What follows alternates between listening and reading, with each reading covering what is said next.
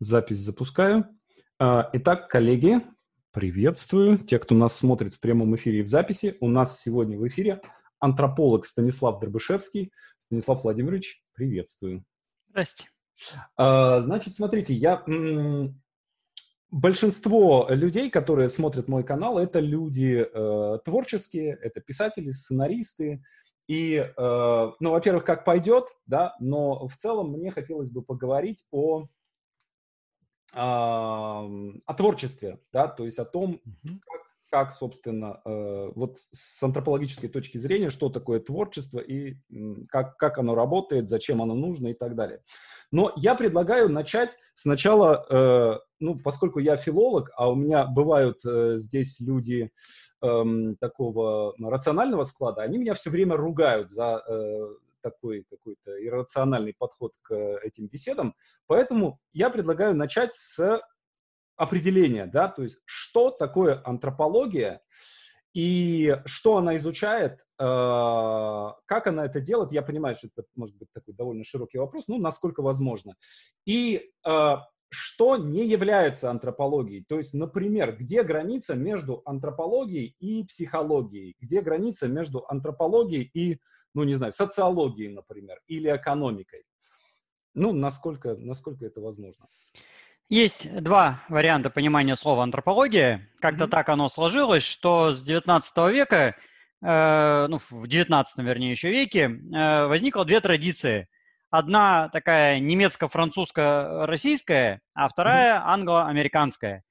И в англо-американской версии, которая в последнее время как раз вот распространилась довольно активно, под антропологией понимают вообще все подряд, что связано с человеком, и тогда антропологией будет и э, там социология, и психология, и этнография, и археология, это все будет антропология.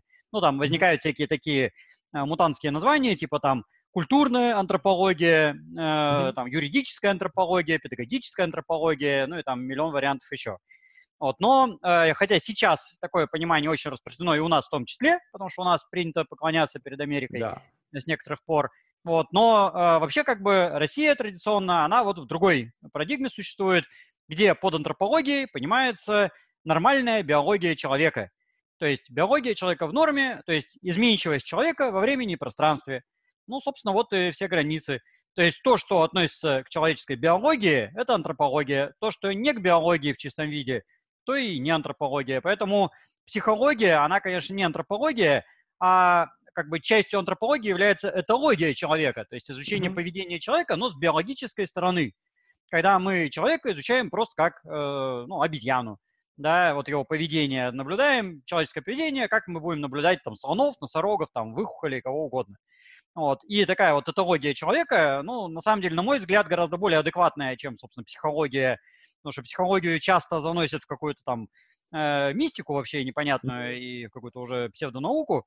Вот, но, э, наверное, где-то в природе существует и нормальная психология, ну, которая при этом не психологией человека. Ну, хочется верить, по крайней мере. Я такое не видел, честно, но я и никогда и не лез в эти области. Вот. Равно как, скажем, там экономика, да, и э, социология, это тоже, по сути, части поведения человека, ну, а человек биологическое да, существо да. это как бы тоже часть этологии человека, но все-таки оно изучает не то же самое. То есть социология это все-таки изучение социальных взаимодействий, да, и там, собственно, индивид, по сути, теряется, он как бы ничего особо не значит. Ну вот, поэтому это уже как бы и не очень антропология. Ну, хотя антропология тоже статистика на самом деле, но все равно.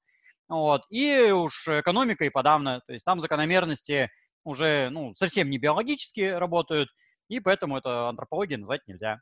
Mm-hmm. Вот. Хотя, ну... скажем, экономика там каменного века, да, это, по сути, раздел э, археологии, и в этом смысле к человеку тоже как бы к древнему привязан. Но, во-первых, археология это не антропология, вот, а во-вторых, ну как бы древний он древний, а современный современный. Ну, то есть э, вот всякие эти штуки типа числа Донбара, да, и то, как, э, как, как это в современном виде, да, то есть мы можем, вообще само это число появилось, да, при изучении э, поселений древних. Ну, и мы видим... Нет, ну, число Донбара это не при поселении, число Донбара появилось изучение обезьян, и поэтому это такая нормальная э, антропология человека, это вот антропология в чистом виде. Там mm-hmm. чисто биологические закономерности, там выявление связей, в том числе там морфологии с поведением, mm-hmm. там сравнение разных видов обезьян э, какие там социальные, несоциальные, там агрессивные, там неагрессивные. Mm-hmm. Это чистая антропология. Угу. Можно два слова, э, если можно, о вашем таком пути героя. Э, как вы, эм, я так понимаю, вы из э, семьи ученых, ваши родители были философами, и эм, вот просто чтобы понять, это советское время, философия, как, как вообще, то есть мне, мне интересно, я, я не знаю, как, как, как это выглядело, да, как, что такое философ в советское время, чему вас учили ваши родители и как это все привело к тому, что вы начали заниматься там сначала раскопками, да, и потом дальше-дальше то, то, чем вы занимаетесь сейчас? Ну, напрямую, как бы мои родители меня ничему так особо и не учили, вот в философском mm-hmm. плане, да. Ну, единственное, когда я кандидатский минимум уже сдавал, mm-hmm. э, когда кандидатскую защищал, там меня папа надрессировал, да, на этот минимум, ну, поскольку он всю жизнь как бы всех других дрессировал, чтобы и меня не дрессировать. Вот mm-hmm. где там за месяц, наверное, как бы. Ну, и я, собственно, сдал. Ну, mm-hmm. и, а так, как бы, ну, Дома они мне не преподавали ни в каком виде эту философию. Uh-huh. То есть они преподаватели, они всю жизнь преподавали в Чите там в самых разных вузах, ну сколько их там есть, там э, мед, пед, политех, там классический набор, как обычно. Э, ну, мама и сейчас, собственно, преподает вполне успешно. Э, но как бы напрямую uh-huh. меня они в эту сторону никак вообще не подталкивали. Они как раз были сторонниками, что человек сам выбирает свою судьбу. Ну и как бы у меня вот брат стал э, системным администратором и там компьютерами рулит.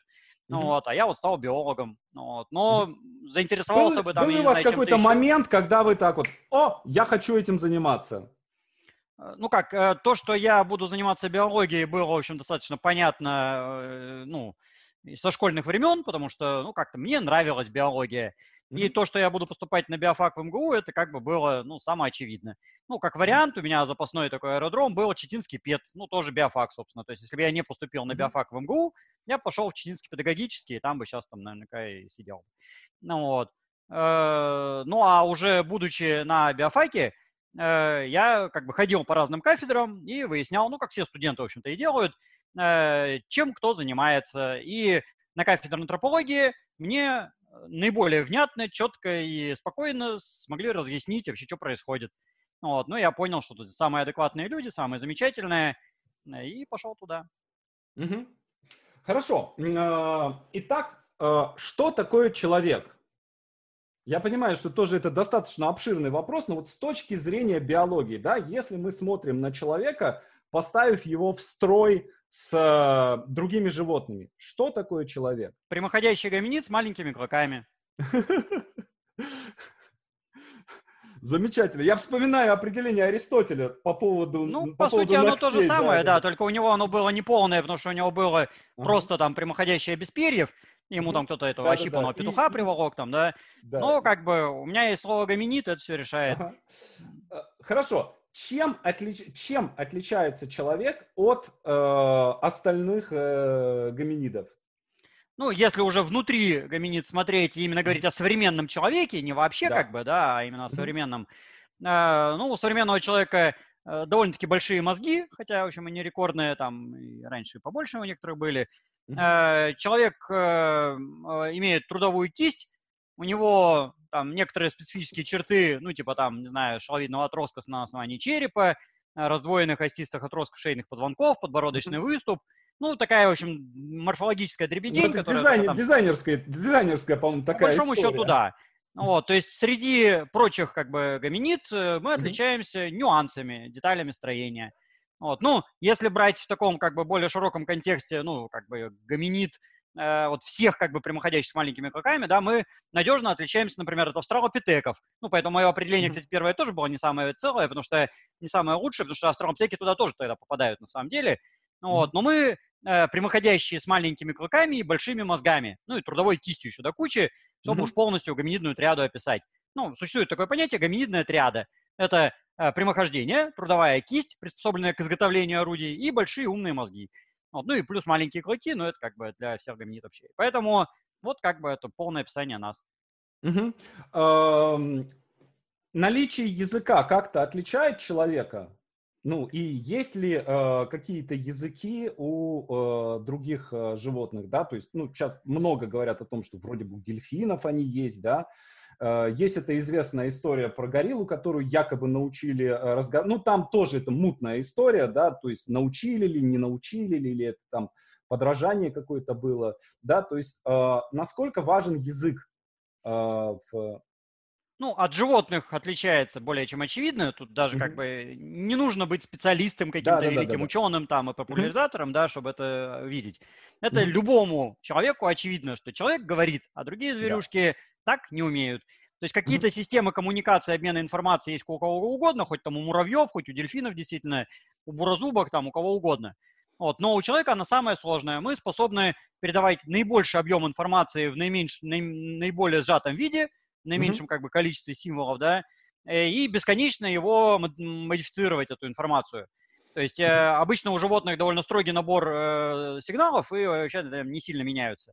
А мы mm-hmm. можем бесконечно это дело менять. Это как бы круто. Вот. Э, но это нас отличает от всех ныне живущих, но не особо отличает от недавно исчезнувших. Тех же там неандертальцев, может быть, денисовцев, ну mm-hmm. и там еще кого-нибудь, вот этих всяких древних людей, которые тоже с наибольшей вероятностью говорили, ну, как минимум там со времени полмиллиона лет примерно, там плюс-минус, а скорее всего и сильно раньше. То есть первые следы морфологически связанные с речью появляются у ранних хомо примерно там 2 миллиона лет назад, ну, вот, а то и раньше. Э, то есть вот как бы это начало движения в сторону речи. Ну и где-то порядка там 450 тысяч лет назад, видимо, говорили уже настолько, что вот если бы мы услышали, мы бы поняли, что да, это речь. Ну, что, опять же, вот по всякой морфологии, там, построению основания черепа, мозгов, там, прочего всего известно. Угу, угу. А, скажите, вот, э, ну, вы, вы об этом много писали э, в своей книге и в своих интервью рассказывали, да, о том, что у нас э, существует несколько, несколько видов, да, помимо Homo, Homo sapiens, и что была некая такая конкурентная история, в которой Homo sapiens вытеснили всех остальных. Э, и э, вопрос, за счет чего это произошло. То есть почему именно Homo sapiens оказались такими, э, э, за счет ли агрессивности, за счет ли силы, то есть что стало конкурентным преимуществом Homo sapiens перед всеми остальными. И э, обязательно ли, то есть я понимаю, что это там история сослагательного наклонения не знает, да, но возможно ли ситуация, скажем, э, такая, что где-то на Земле находится э, какая-то ветвь, да, э, потерянное, утраченное, да. Тут я понимаю, что тут надо прям остановиться, чтобы не оказаться на территории канала РЕН-ТВ, да, эм, э, которая не является Homo sapiens. Ну, это два разных вопроса на да. самом деле. То есть, что нам помогло, это огромный набор всего. Mm-hmm. Прежде всего, вот на мой личный взгляд, чем больше я вот смотрю на все эти черепушки древние, mm-hmm. просто удачное место нашего возникновения. Мы появились в Африке, где было много ресурсов, была богатая среда с кучей там вариантов, да, там и леса, и немножко mm-hmm. гор есть, и пустыни, и саванны, там и все на свете. Э, и это такой бездонный резервуар э, просто популяций, которые в некоторый момент, ну, порядка там 50 тысяч лет назад, стали вылезать бесконечно из этой Африки и э, численно оказались просто больше, чем все остальные.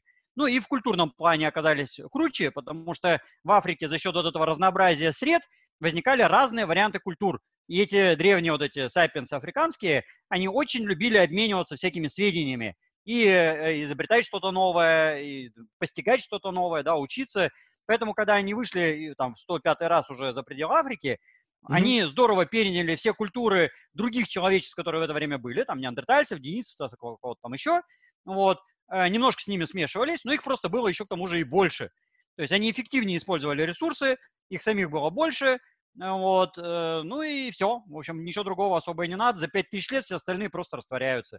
Потому что неандертальцев там было просто тупо мало. Они сидели где-то там рядом с ледником. Ну и если, допустим, приходит там 100 тысяч кроманьонцев и при этом 10 тысяч mm-hmm. неандертальцев, ну за 5000 лет ясно, что неандертальцев ничего не останется, чисто математически. При даже равных условиях всех остальных. Вот. А наши сапиенсы, к тому же, еще, видимо, были намного более общительные и вот способные перенимать какие-то новации. А mm-hmm. насчет второго вопроса, ну, может ли где-то, это вопрос про снежного человека, очевидным образом. Вот, ну, это вот недавно тоже у меня было такое интервью. А, есть э, энтузиасты, которые ловят снежного человека. Я за них болею, как бы, я э, всегда готов поддержать. Если они мне там за бороду приволокут этого снежного человека, я окажусь в первых рядах, кто будет его изучать и описывать.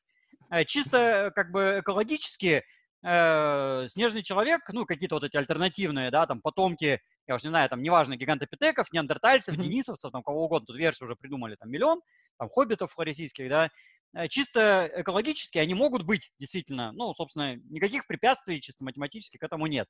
Mm-hmm. Есть сомнение только единственное, что, ну, как-то вот его ловят, ловят уже там 200 лет, да, ну, может, не 200, там, 100, э, и все что-то никак не, не поймают э, ну, при всех вот этих усилиях уже вот всех других животных переловили, а его нет. Вот. Ну, у энтузиастов как бы есть э, причины, почему этого не произошло, э, свои там... Э, Правительство скрывает. Правительство. Ну, э, там, как бы правительство скрывает, это даже не самое главное, а основные такие, типа, что, ну, он же, по сути, как бы человек все-таки, да, поэтому mm-hmm. если кто-то его ловит, он как бы не сильно это афиширует, ну, потому что если вы убьете человека, вы не побежите с криками «я убил человека», да, mm-hmm. вот, если там убили медведя, ну, как бы, ну, шкура, когти, как бы, да, их там продать можно, а когда вы убьете мохнатого человека, ну, вы побежите mm-hmm. про это сигнализировать как-то. Поэтому, может быть, его там каждый год убивают по несколько штук, да, но никто про это ничего не знает. Но это из теории заговора в своем роде тоже, ну, только там не правительство ну, заговор, да, да, устраивает, а такой да, как да, бы индивидуальный заговор каждого да. конкретного охотника. Вот. То есть э, чисто математически он может быть, но вот почему-то за там огромное количество времени костей нет, помета нет, шерсти нормальной так никто и не видел, генетику сколько раз делали, каждый раз медведи получались с козами, Mm-hmm. Вот, и что-то как-то вот, ну, следы, да, есть, я их даже лично видел, в принципе, впечатляют, да, клевые следы. Но след, по следам виды не описываются все же. Ну, даже какая-нибудь там, я не знаю, проехидно-этенборовская на Новой Гвинее, да, известна по ДНК из какашек, которые там где-то в джунглях нашли. Ее вживую никто из исследователей не видел. Ну, эти местные папуасы их там едят, этих проехидн, но как бы ученым еще ни одной шкурки не досталось. Вот, но из ДНК определили, выявили и как бы описали. Вот, и есть аналоги, другие виды этих проехидн. А вот этот снежный человек, двухметровая дылда, да, громадная, мохнатая, mm-hmm. которая живет, если верить, там, от Суматры до Северного полюса фактически, и там и в Северной Америке, и в Южной Америке, и там, и сям, и на островах, и у нас по всей там вообще и от Псковской области там до Чукотки, ну вот, и ни разу никто не видел. Ну, ни, одной, ни одной какашки не оставил, только следы. Да, то есть, ну, то есть видеть-то как раз видели, а что-то вот э, ничего вещественного, чтобы вот пощупать, э, там, на зуб попробовать, да, и померить штангенциркулем, Эх, что-то пока нет. Вот. Но ну, я хорошо. говорю, я за то, чтобы он все-таки был. Давайте, тащите мне. Слушайте, я... ну вот интересно, кстати говоря, вот по поводу того, что э, вышли из Африки и всех задавили, мне кажется, что это очень похоже на то, что происходило, скажем, в музыке в 20 веке, да, то есть э, когда существовала достаточно такая развитая музыкальная культура европейская, и потом из Африки э, двинул, двинулся огромный поток музыки, основанной на ритме, да, и он полностью вытеснил, ну, буквально за каким-то 20 ну, я лет. бы не сказал, что он прям полностью вытеснил. Ну, ну вы так много э, слышите африканской музыки вокруг себя. Э, ну, э, скажем, э, мне очень понравилось, я смотрел интервью Сакурова, и когда у него спросили по, про Битлз, он сказал, ну, я эту африканскую музыку как-то не очень. Да, то есть... Э, ну, Битлз любой... это не африканская музыка. Ну, в любой, не, ну, музыке, в любой музыке, которую мы сейчас слушаем, есть ударная, есть гитара, есть клавиши. Господи, бубны были еще, я не знаю, скоморохов там. Э, барабан — это чуть ли не самый древний инструмент, он не африканский, он есть у всех вообще. То есть ну, чуть-чуть проще основа это все-таки... По ну... полену стучать палкой, но не, э, э, говорить, что раз ударники, значит африканское, ну чушь просто.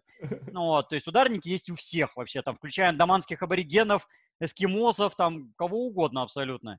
Вот, mm-hmm. не, ну тут что же как бы я понимаю, конечно, этих э, музыкантов, которые ради понтов и эпатажа это такое высказывают. Ну, там, ой, это африканская музыка. Но это чушь собачья. Мы все черные братья. Нет, да. то, что как бы был э, приток африканской музыки, как бы кто бы сомневался, да, то, что она полностью вытеснила и прям классику все там запретили и теперь Да нет, не ну, конечно, не вытеснила, да, ну, но что за чушь? из популярной культуры все-таки... Э, ну Возьмите программку любого там, не знаю, большого театра, малого театра, там, mm-hmm. любого театра и там консерватории, чего угодно, да, где музыка в каком-то виде играет, mm-hmm. и посмотрите, сколько там африканского. Ну, что-то я вот ну, не видел я там, чтобы там на там-тамах кто-то отчебучивал. Тем более вообще мнение об африканской музыке, я так понимаю, у большинства людей это очень такое туманное. Это ну, так, если оригиналы да. послушать, то что вот как бы не там э, негры где-нибудь в Гарлеме, да, там в Нью-Йорке да. или там где-то в Америке играют. А то, что в Африке как бы народная музыка, ну это вообще же не одно и то же на самом деле. Ну вот. То есть это, я не знаю, это как современные какие-нибудь там балалайчные оркестры, э, курское народное отношение. Да, да, абсолютно, да, упрощение. Хорошо, а, итак, что такое творчество с точки зрения антропологии? Э, ну, тут можно как бы по-разному понимать. Э, ну, вот мне нравится такое определение. Оно, правда, мне уже указывали, что оно мне идеально совпадает с определением религии. Угу. Ну, в принципе, да, совпадает. Почему Можно нет? там нюанс сделать. То, что творчество – это Э, деятельность с большими трудозатратами и времязатратами, которая имеет целью вызывание некоторых эмоций. То есть, mm-hmm. когда мы много трудимся, но с целью вызвать эмоции. Так, сейчас, секундочку, я э, это, подключу. А то у меня батарейка сейчас сядет. Сейчас, секунду. Ага, все. Mm-hmm. Вот. Э, то есть, это большие энергозатраты, там, время затраты, энергозатраты, трудозатраты, имеющие целью вызвать некие глубокие эмоции. Ну вот, на mm-hmm. мой взгляд, ну можно как-то там усовершенствовать это определение, но вот мне такое нравится. Mm-hmm. А, с какого момента у человека появляется творчество? И а, что является, а, собственно, ну, некой первопричиной этого, а, этого творчества? И что, вот честно говоря, я просто это не знаю, да, что появилось первым, живопись или там пение, то есть вот что именно, что именно было, что именно было первым творчеством? Давайте так сформулируем. Ну, кстати, не исключено, что и пение, потому что гибоны, например, поют, mm-hmm. у которых там, понятно, с живописью напряженка, mm-hmm. а петь они поют. Вот. И более того, у нас в мозге есть э, лобные доли в нижней части, mm-hmm. э, два центра. Центр брака и там рядом еще одна зона. Mm-hmm. Э, и вот центр брака отвечает за говорение, а второй рядышком спереди находится центр пения, моторная зона пения. И они независимые друг от друга. То есть, э, когда мы говорим и когда мы поем, мы разными частями мозга это делаем ну, что там куча всяких Интересно. замечательных эффектов вызывает, когда человек, допустим, может там не мой быть, а спеть может. Ну, вот, или он там заикается, а поет без заикания, или на, наоборот, может быть, с тем же успехом. То есть, если эти участки в мозге возникли независимо, то ясно, что этому предшествовала какая-то громаднейшая эволюция. И mm-hmm. какие-то вот эти ритмические там голосовые упражнения, да, они были еще там, бог знает когда, там у каких-то проконсулов, может быть. Вот, но это mm-hmm. мы можем только догадываться насчет пения. Честно говоря, мы не знаем просто банально, потому что как бы это узнать. А вот относительно чего-то такого материального вещественного, мы знаем. Древнейший пример у нас э, с древностью от 3 до 2 миллионов лет назад из Макапансгата. Это монупорт, галька, ну, такого вот размера с кулачок как раз, э, в форме рожицы, которую еще, по сути, австралопитеки, потому что там кости есть, это кости австралопитеков, африканцев, африканусов, э, приволокли за несколько километров. Ну, там есть разные оценки, ну, там до 30 километров примерно они это тащили, э, и вот как бы эту гальку приволокли. Это вот, ну, монупорт, как бы вещь, перенесенная с места на место. Она не функциональная, как бы, она не изготавливалась, это как бы ненарочно сделана, просто такая галька случайно оказалась. Но они уже увидели, что она прикольная, похожа на рожицу, она красненькая такая, красивая.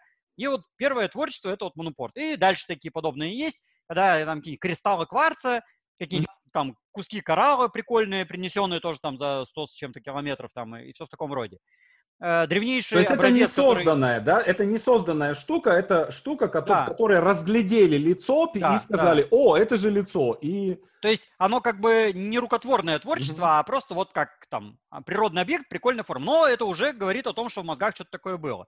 И еще парочка таких примеров, ну там с худшими датировками, правда, есть, и более поздними откровенно, там где-то в полмиллиона лет, там Берхат Рам, э, и там еще что-то такое, ну где вот Э, тоже какие-то куски камня, но похожи на фигурки. Ну, вот Берхатрам это, допустим, там из Израиля, там mm-hmm. Тинтин из этого, э, господи, Тантан, наоборот, э, Тантан из э, Марокко, по-моему, или Алжира, я путаю, ну, неважно, из Северной Африки, короче.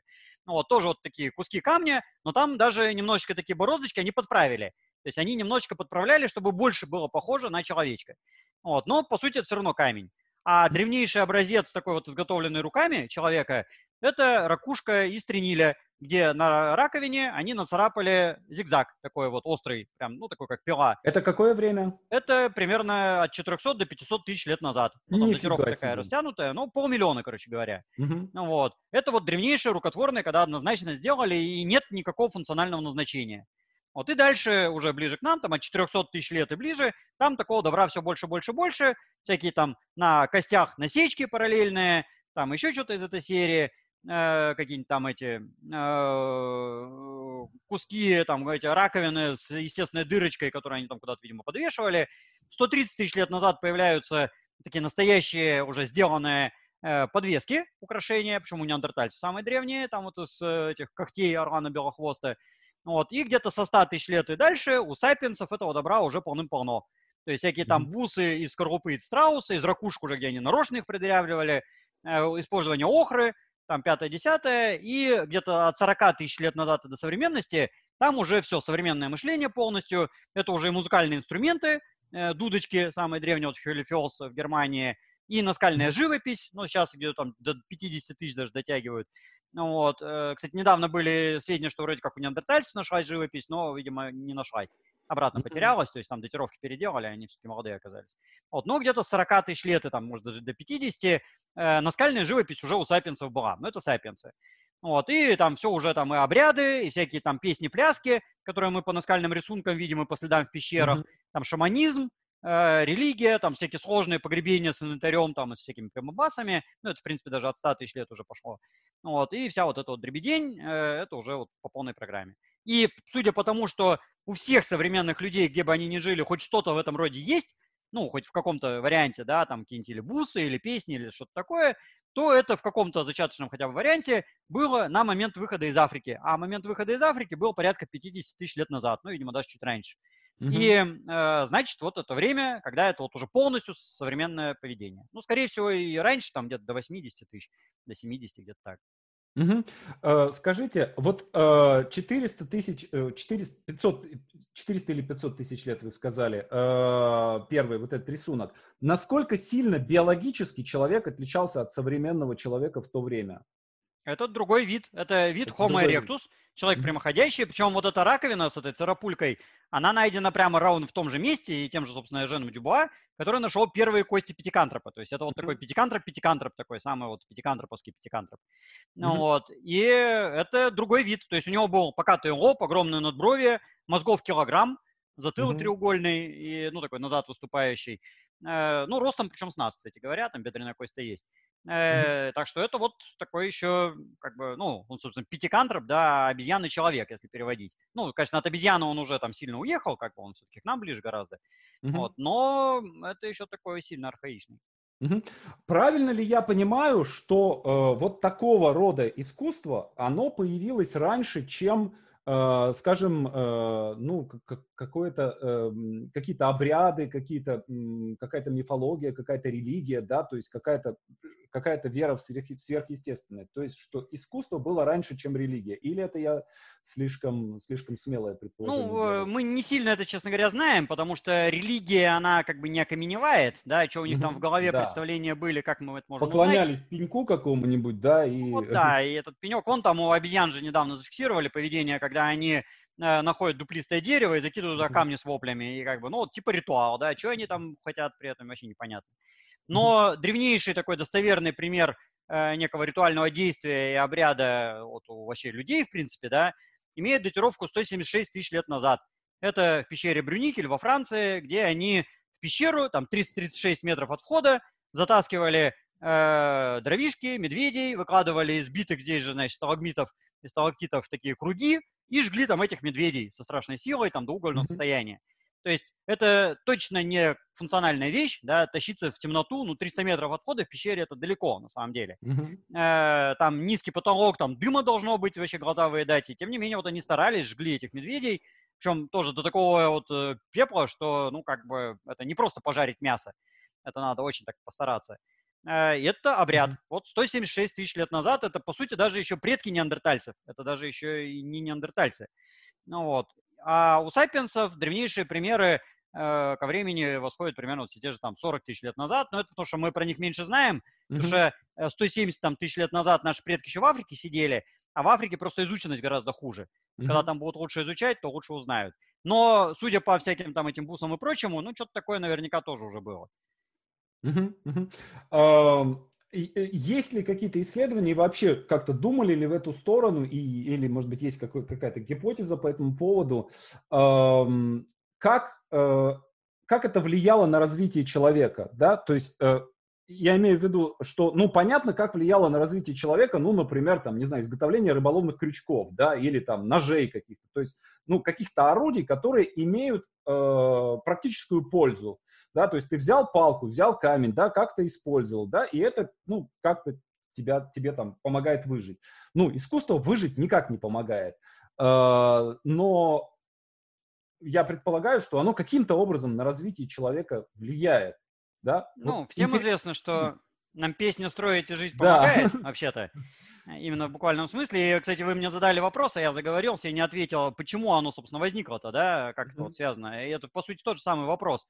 Э, то есть возникло по двум причинам. Ну, одна как бы такая техническая, а другая философская. Значит, техническая та, что в некоторый момент наш мозг стал слишком большой и сложный ну, вопрос, как он так до такого докатился, да, ну, вот как бы так он по факту получился, э, чтобы там выживать, общаться, там, пятое-десятое.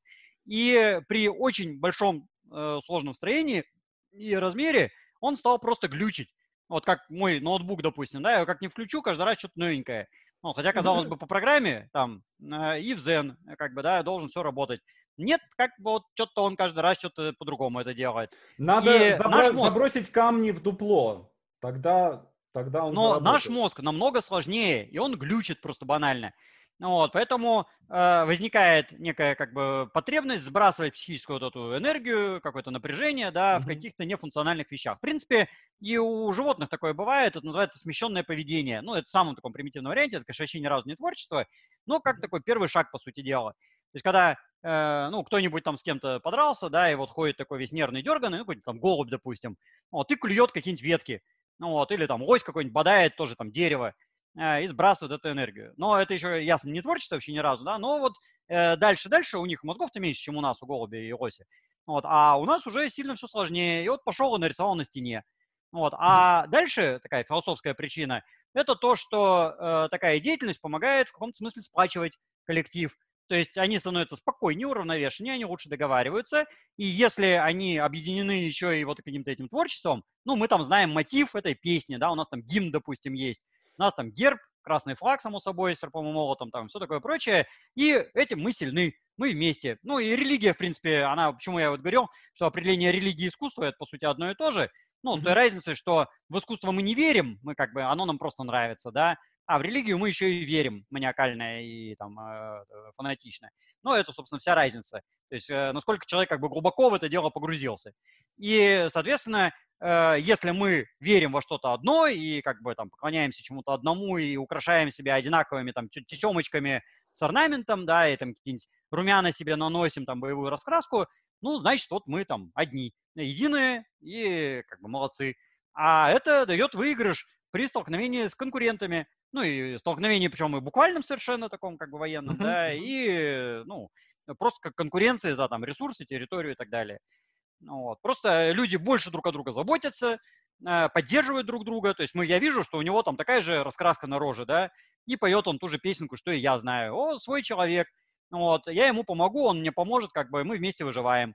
Вот, если там с, кем-то что-то случилось, там детишек себе возьмут там на воспитание, да, их вырастет, гены не mm-hmm. потеряются. Вот. А если он какой-то чужой, это просто классный познавательный знак. Вот, э, ну, у животных это могут быть какие-то там перья, да, там хохлы, там прочие там всякие вещи, запах, чаще всего у млекопитающих. Вот, а у нас вот такие культурные вещи. Вот, так что вполне себе работает как сплачивающий такой мотив и очень выгодный. Угу.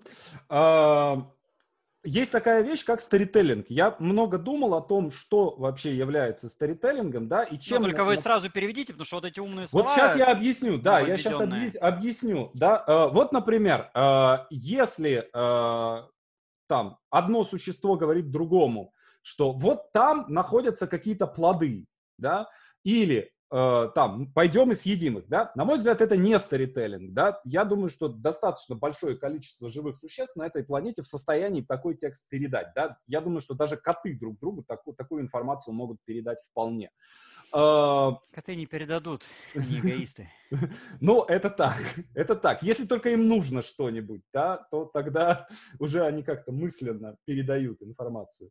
А, но дальше, а, вот, например, ситуация, при которой там два самца конкурируют друг с другом, да, и один другому говорит, ты можешь пойти туда, поесть там какие-то плоды, да, и тот самец идет, а там оказывается, что, допустим, лев – да, и лев его съедает, и этот там ха-ха-ха, я тебя обманул, да, гипотетическая ситуация, да, но, в принципе, вот мне кажется, что в этот момент возникает сторителлинг, да, то есть... Ну, вы когда... только все-таки переведите, потому что вот этот сам термин... Рас, рассказывание истории. Сторителлинг а, — это рассказывание истории. А, ну, просто это уже какой-то такой... Вы же, вы же тоже не говорите человековедение, да? Вы же говорите антропология. Вот я говорю сторителлинг. Ну, сторителлинг — это все-таки не термин. Антропология — это термин, и поскольку он какой-то там греко-латинский, да. то это классика. А сторителлинг — это дурацкая калька с английского, которую я вот до общения с вами слышал, по-моему, один раз, и в другом контексте, чем вы сейчас излагаете. Почему я переспрашиваю? Да, что да, да. Просто многим нравятся вот эти кальки с английского, а применяют их в самых разных как бы пониманиях. И, ну, на мой взгляд, лучше все-таки по-русски разговаривать. Ну, рассказывание истории. Ну, рассказывание вот истории. Гораздо да, понятнее. Есть, когда вы сообщаете какую-то информацию, которая имеет место... Ну, рассказывание да, истории — это, это как синоним истории. обмана, то есть вы, вот ваш ну, пример смотрите, это обман. Окей, да, это так. Но вот, например, когда я рассказываю какую-нибудь вдохновляющую байку про... Э, ох, как бы вот сделать так, чтобы не сказать, что я рассказываю ее про Иисуса Христа. Да, ну, например, про супергероя я рассказываю какую-нибудь историю, про Бэтмена да, его же не существует, э, извините за спойлер, да, если, может быть, я чьи-то от чувства сейчас оскорблю, э, да, окей, вы можете верить в Бэтмена, да, он существует в вашем сознании, э, но это то же самое, это же обман, супергероя не существует, да, невозможно летать, э, прыгать с небоскреба на небоскреб. Э, то есть это тот же самый обман. Вот мне кажется, что э, рассказывание истории возникает тогда, когда ты рассказываешь то, чего то есть ты начинаешь ну, придумывать Вообще есть что-то. нормальное слово фантазия, фантазирование.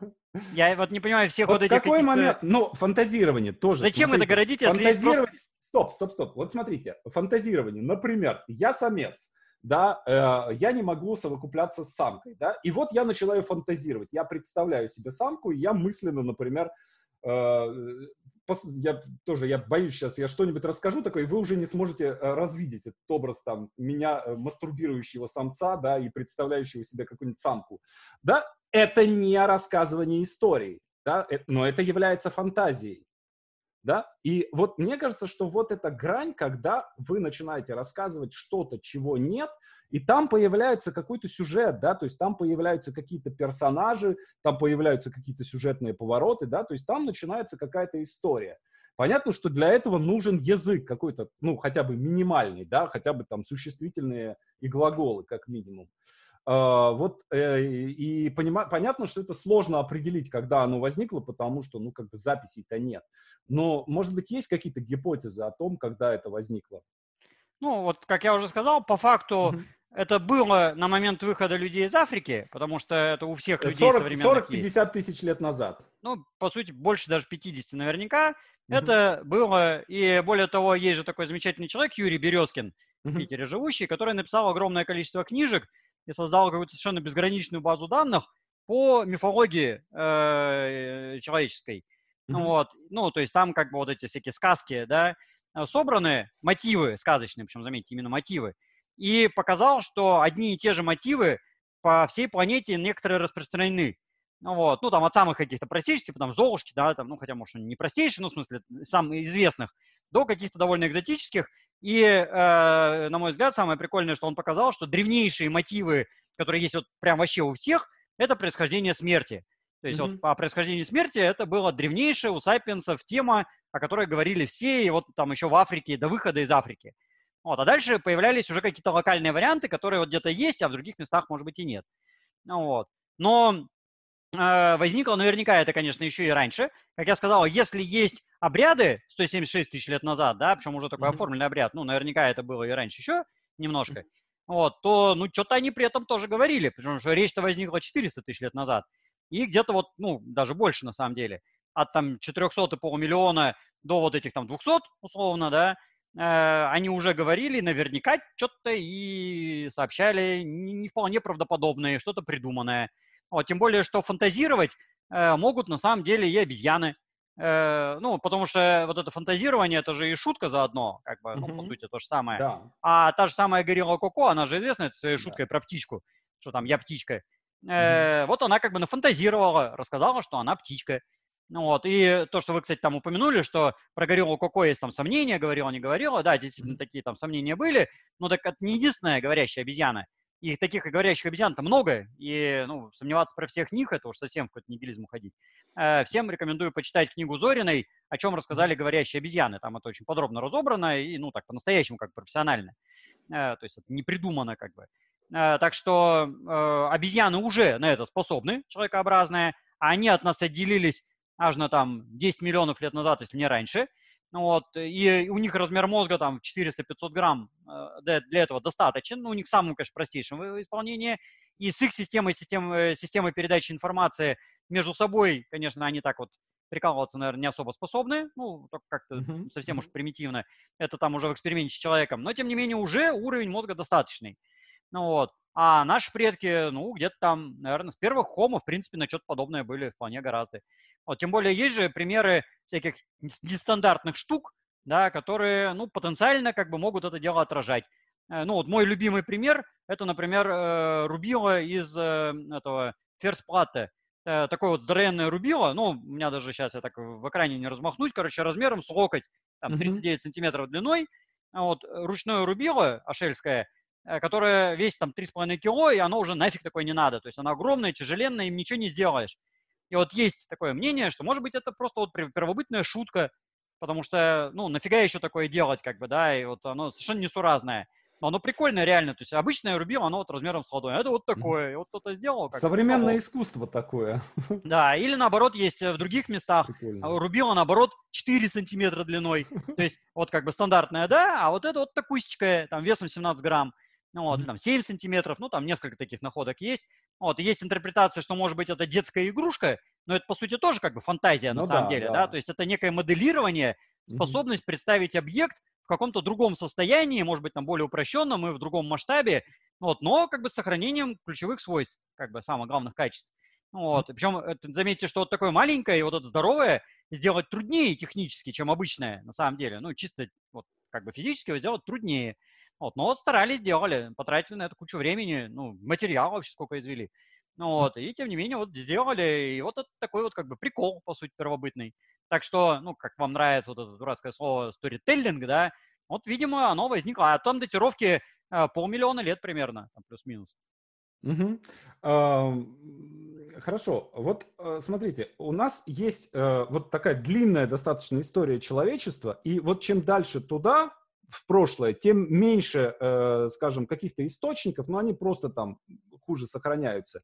И чем ближе к настоящему, да, тем больше источников, тем больше возможности там осваивать какую-то информацию, да, то есть, ну, например, там, не знаю, э, там у какого-нибудь короля э, французского, там, какого-нибудь там 17-16 века, да, его изображений сохранилось меньше, чем, там, не знаю, моего семилетнего сына, да? Э, более того, я думаю, что у моего семилетнего сына изображений больше, чем всех королей за всю историю Франции. Эм, и э, плюс постоянно идет накопление информации, постоянно идет изучение, да, то есть тоже там можно говорить о том, что там э, какие-нибудь древние греки там пытались э, залезть в мозг человека, и что они там могли понять в этом мозге, да, там, или какой-нибудь там камень глупости в средневековье доставали, да, но тем не менее мы видим, что там э, в течение особенно там 19 и 20 века мы все больше и больше понимаем, собственно, как мы устроены и как мы, э, как мы работаем, да, то есть как мы фун функционируем просто как машина, как биологический организм.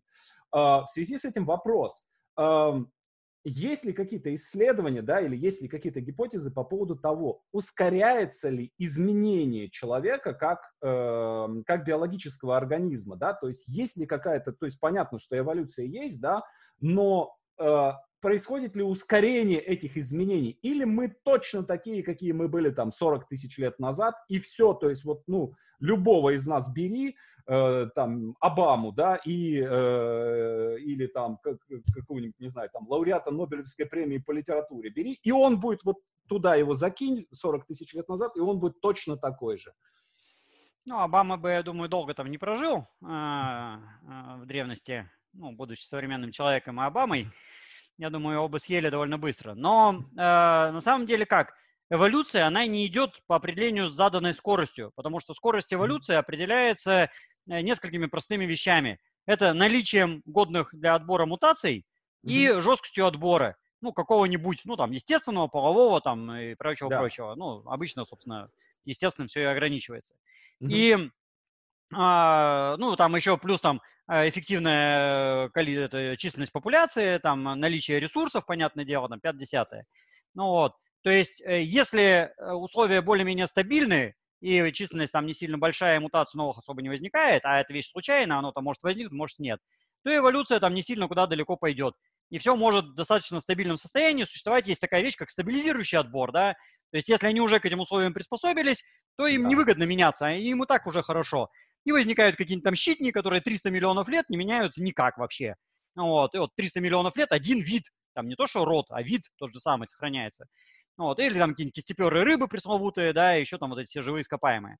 Вот. А кто-то, наоборот, выходит в новые условия среды, ну, там, каким-то образом попадает, и плюс у него там есть подходящие мутации, как-то там звезды сложились эволюционные, mm-hmm. и он эволюционирует. Ну, вот, если взять конкретно наших предков, людей, Э, и посмотреть, как в реальности это происходило, да, там не какие-то модели, там, я вот не люблю всякие модели, а люблю реальные факты посмотреть, mm-hmm. то время существования вида среди гоминид это где-то там 300-400 тысяч лет. То есть вот прошло там, ну и даже, может, 200, 300, 400, ну там цифра не абсолютно универсальная, но где-то так. Mm-hmm. Вот, прошло там 300 тысяч лет, вот новый вид появился. То есть если от нас в древности читать, вот там появятся точно как бы не сапиенсы, да, от них еще 300 тысяч лет отчитываем, там до 600 получается, да, это уже Homo erectus. От них еще там дальше отчитываем, там будут эргастеры, там полтора миллиона лет назад, потом там какие-нибудь уже там эти хайбелесы, рудольфейнсисы, австралопитеки такие, австралопитеки сякие, вот, э, и, э, соответственно, вот эти последние 50, там, 40 тысяч лет, это время не то, что мы с этого времени не изменились, да, uh-huh. а просто это слишком короткий промежуток времени, чтобы мы эти изменения заметили. То есть они точно есть, и мы их статистически то улавливаем как тенденцию.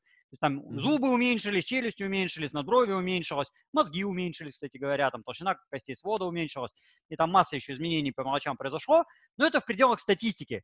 Поэтому карманьонец, если мы его вот сейчас вырастим, да, там из какой-нибудь генетики, допустим, мы клонируем, mm-hmm. он, в принципе, на индивидуальном уровне от современных людей не будет отличаться. То есть, если мы его там в толпу поместим, мы никогда не, не поймем, что этот карманьонец, а это нет. Вот, если современного там, ну, Обаму, вашего любимого, да, пошлем в древность, тоже его там оденем в эти шкуры, и тоже мы его там не особо различим. Вот. Но если мы 100 э, тысяч Обам поселим там среди э, астралопитеков, ну, там, этих карманьонцев хотя бы, да, мы mm-hmm. точно увидим, как бы, это точно другие. Если мы возьмем там, ну, 100 тысяч карманьонцев, может, вообще не наберем, но там тысячу карманьонцев в современности посадим, посадим с современными рядом людьми, то мы увидим, да, вот эти вот в среднем отличаются, а эти в среднем другие. Mm-hmm. То есть это как бы дело статистики. Э, но эволюция идет, и скорость, она может быть сильно не одинаковой. Ну, например, если условия очень жесткие э, на островах, да, вот э, какие-нибудь там изолированные острова, там она может резко ускориться, эта самая эволюция. И у нас как минимум два примера. Есть карликовых видов на островах, хоббитов на Флорисе и хоббитов на Лусоне. А наверняка их таких было и больше. Там вот на Сулавесе сейчас откроют скоро. Ну, то есть орудия уже есть, там подъедут кости, и будет еще новый вид. Вот, и на материке такое может быть. Ну, вот в Южной Африке там Homo naledi такие есть, да, в Индии там какой-то этот Homo normandiensis, который вообще непонятно, кто это такой. И таких mm-hmm. наверняка еще там дофига было. А, то есть в специфических изолированных условиях а, эволюция может пойти немножко быстрее, и, может быть, даже за меньшее время может возникнуть новый вид. Ну, что, кстати, мы видим хорошо не только по гоминидам, а по другим животным. Там по каким-нибудь оленям, слонам, бегемотам, да, которые на островах, там карликовые формы тоже возникали. И там достаточно там, 5000 лет, чтобы возник из крупного размерного оленя мелкий олень. Ну, вот на там, острове Джерси, например, такое выявлено. Ну, вот, э, в Ла-Манше. То есть э, такие как бы прецеденты, они известны. И сейчас у нас э, как бы эти виды на глазах возникают. Mm-hmm. Ну, там, птиц, всяких насекомых, там, кого угодно.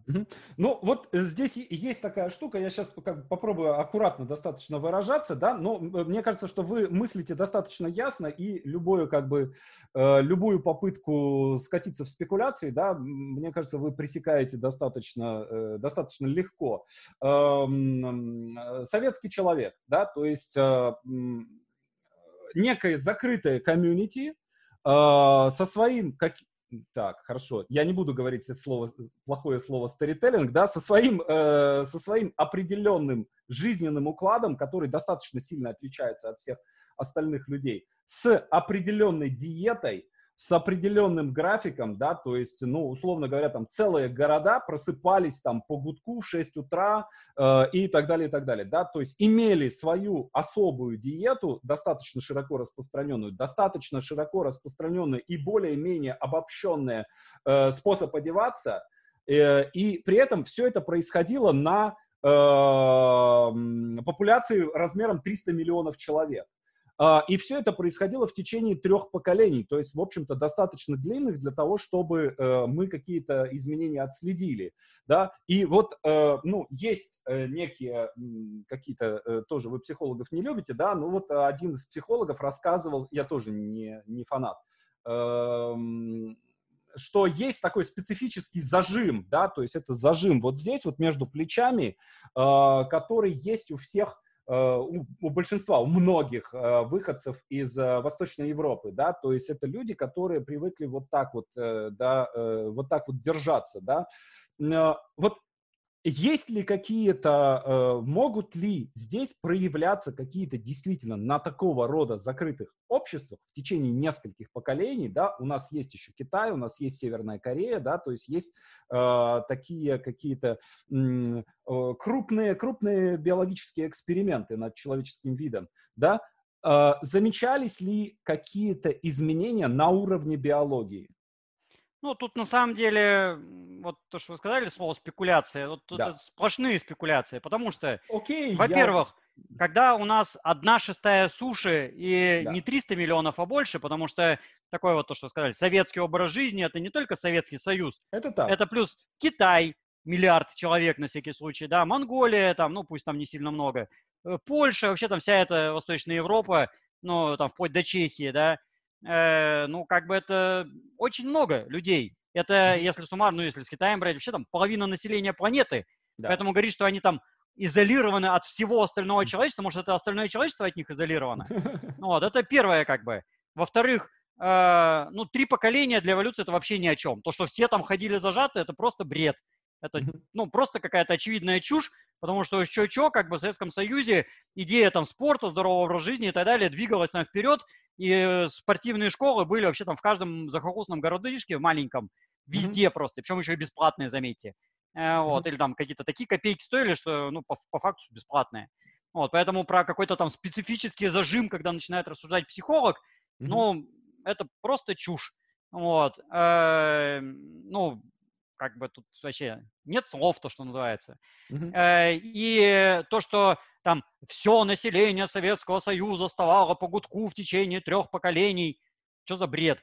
А, даже если взять без там э, всяких сателлитных этих государств, да, там Монголии, mm-hmm. там и Польши, там и всего прочего, а даже если взять только РСФСР, даже без там вот всех этих союзных республик, э, ну это огромная территория с кучей природных зон, с кучей видов деятельности, ну, что-что, как бы, да, у нас страна, где э, люди чем только не занимаются. То есть я понимаю, бывают какие-то моностраны, где они действительно там, ну, как-то более-менее унифицированно живут, и то такого, на самом деле, даже если это остров маленький, то такого нет. Вот, а когда это гигантская страна, есть люди, которые там рабочие, вот они, может, правда, по гудку встают, да, есть какие-нибудь там, то, что сейчас называется офисные служащие, ну, там, протократы, бюрократы, да, они не по гудку могут вставать. Есть там преподаватели, учителя, врачи, я не знаю, там, танцоры, певцы, художники, э, там, у нас профессий всяких, ну, чё-чё уж в Советском Союзе идея замкнутого цикла была как нигде. У нас вот от добычи руды до там э, сколачивания гробов, да, mm-hmm. весь цикл как бы по полной программе имелся. И там и народ и в поле пахал, и трактора эти строил, и стали. У нас сейчас меньше вариантов деятельности, чем было тогда. Потому что у нас сейчас многие виды как бы промышленности исчезли, которые тогда mm-hmm. были. А тогда люди более разнообразной деятельностью занимались. Вот. И я уж молчу, что были какие-нибудь там, не знаю, скотоводы где-нибудь в Туве, да, там э, коров послили, там буряты э, в моем родном Забайкале. Вот, были какие-нибудь оленеводы, mm-hmm. были столевары, были там шахтеры, э, были там люди в средней полосе, в Якутии, там, в Карелии, там, где угодно. То есть вот, общего, между такие... ними, общего между ними мало. Поэтому, когда мы начинаем обобщать даже там на, не знаю, пусть не 300, там 100 миллионов человек, это просто бред. Вот. Mm-hmm. Ну вот я очень не люблю вопросы, а как там было у древних людей? Mm-hmm. Это, ну, еще более бред, как бы, да, потому что там еще и разные виды на протяжении там нескольких миллионов mm-hmm. лет. И вот здесь то же самое. И вы сравниваете какой-то сферический вакууме, э, замкнутый, зажатый с, э, как там, прищепкой в плече, значит, да, Советский Союз, и весь mm-hmm. остальной мир. А под всем остальным миром вы имеете в виду, видимо, там 50 миллионов Великобритании. Ага. Вот, это весь остальной мир. Вот, и у нас 300 миллионов. Кто от кого изолирован-то? Вот. Ну, США там, да, тоже 300 миллионов. Ну, то есть Советский Союз США, они по численности населения одно и то же. Mm-hmm. Кого с кем сравнить? И там миллиардный Китай рядышком. Ну, вот, ну, там, в советское время, может, там чуть поменьше их было, но в любом случае больше, чем и США, и Советского Союза вместе взятых, да, а у них тоже Китай это сильно разнообразно. Одно дело Тибет, другое дело, я не да, знаю, какой-нибудь там э, острова там, да, Юнань, э, Хубей там и что-то еще такое, что у них там еще есть, там какая-нибудь внутренняя Хорошо. Монголия. Хорошо, а язык? Э, влияет ли каким-то образом, да, то есть у нас есть там 7-8 основных э, языков, да, которые там доминируют по всему миру, некоторые из них близки по, по структуре и по строению, да, как, например, там английский и русский, ну, те же примерно слова, примерно та же структура, да, или там какой-нибудь английский и немецкий, немецкий и французский, да, это более или менее там одинаковая история, да, и есть, например, китайский э, и японский, которые там е, письмо иероглифами, да, есть э, Индия тоже со своей какой-то... Ну, вообще китайский и японский это совершенно разные семьи. И, да, естественно, естественно, они разные, но... И китайский это не один язык. Да, Китай, куч, куча, куча этих диалектов китайских разных, да, но понятно, что это способ мышления все-таки э, ближе... Э, ну, китайский и японский это не один способ мышления. Не один вы разный. считаете, да? Ну, я как бы в Японии никогда не был, в Китае был только как турист, но это более чем очевидно. Ну, как бы, ну, хорошо. спросите самих китайцев и ну, японцев. Ну, хорошо, я-то, я-то уж точно, для меня, для меня и то, и другое это просто набор иероглифов, да, и э, понятно, что есть... Там, вообще да, не одно и то же. Да, э, хорошо. Э, язык влияет каким-то образом на э, человека, на, на то, как, как развивается, как меняется сам человек. На биологию никак, конечно, да. не влияет. То есть это, кстати, были такие идеи, были такие потуги, допустим, по всякой там специфике основания того же черепа, да, э, определить, с какой там э, тональностью говорил человек, еще что-нибудь такое. Ничего не получается. Хотя недавно была чудесная работа, где по прикусу можно определить, э, ну, какое количество гласных было в языке, ну, вот какое-то там это звучание в общем как бы плане. Mm-hmm. Вот. Но это как бы все равно ни о чем. То есть это не говорит о менталитете, о поведении, о строении там лица, там, цвете кожи, я не знаю. То есть язык это язык, mm-hmm. э, вот э, работа нейронной сети в нашем мозге. Ну, вот. И, в принципе, любой человек, родившись, может выучить любой другой язык, если, его, ну, если он с детства этого будет учиться. Mm-hmm. Ну, вот. Поэтому у нас язык никак не прописан. Есть вот эта концепция этого Хомского, да, что у нас mm-hmm, язык, да. он врожденный, но это чушь собачья. То есть я даже не знаю, почему эта э, концепция получила такое распространение, только потому что сторонники концепции просто безграмотные, вот и все. Вот, потому что, ну, никаких доказательств нет вообще. Неврожденный у нас язык вообще ни разу, никак. Мне тоже так. Э, и э, ну, тут как бы столько доказательств, да, там с этими детьми Мауглями, с людьми какой-то там вот как бы неподходящей расы, которые выросли там в других условиях. Ну, сейчас в США, самый банальный пример, да, есть США, Туда съезжаются все, кому не лень, вот со всей планеты вообще буквально. И все говорят на английском языке чудесным образом. Ну, кто как бы хочет да. говорить, да, и уж там детишки, которые там родились, все говорят на английском языке прекрасно, без акцента, естественно, да, потому что они с детства говорят. А к расам они относятся ко всем. Ну, равно как и у нас в стране, тоже вообще как бы европеоиды, монголоиды, и там, ну, все, кто понаедут, да, и все начинают рано или поздно говорить на русском. И тоже, в общем, ну, немножко там тональность может отличаться, если он в детстве говорил там на родном каком-то языке, ну, вот какой-то минимальный акцент может быть, но это уже если он говорил, а если он с детства говорил на русском, то вообще вы никогда в жизни не поймете, что он как бы, ну, то есть по голосу определить расу нельзя, вообще никак. Угу. Нет у нас таких методик. Ну, если бы это было, это бы в криминалистике применялось на каждом шагу. Угу. Вот. Ну, тут, конечно, сейчас все специалисты скажут, что я там каких-нибудь негров там точно узнаю, ну вот, потому что у них там это. Но это бред, потому что, ну, эксперименты поставьте, увидите, что не так. Угу. Ну, так что э, как бы никак язык не связан. Язык, понятное дело, связан с мышлением, да, то есть язык mm-hmm. определяет мышление, потому что язык это есть выражение мышления. Но это вообще ни разу не про расу и не про биологию.